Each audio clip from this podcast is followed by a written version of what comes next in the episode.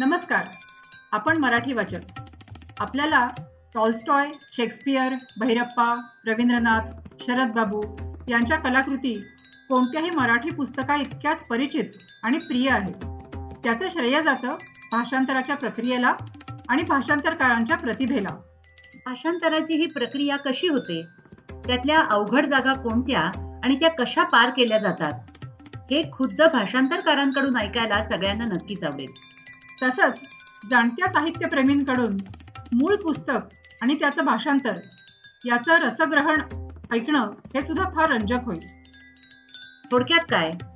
तर या आवडत्या अनुवादांचा नव्यानं आस्वाद घेता येईल.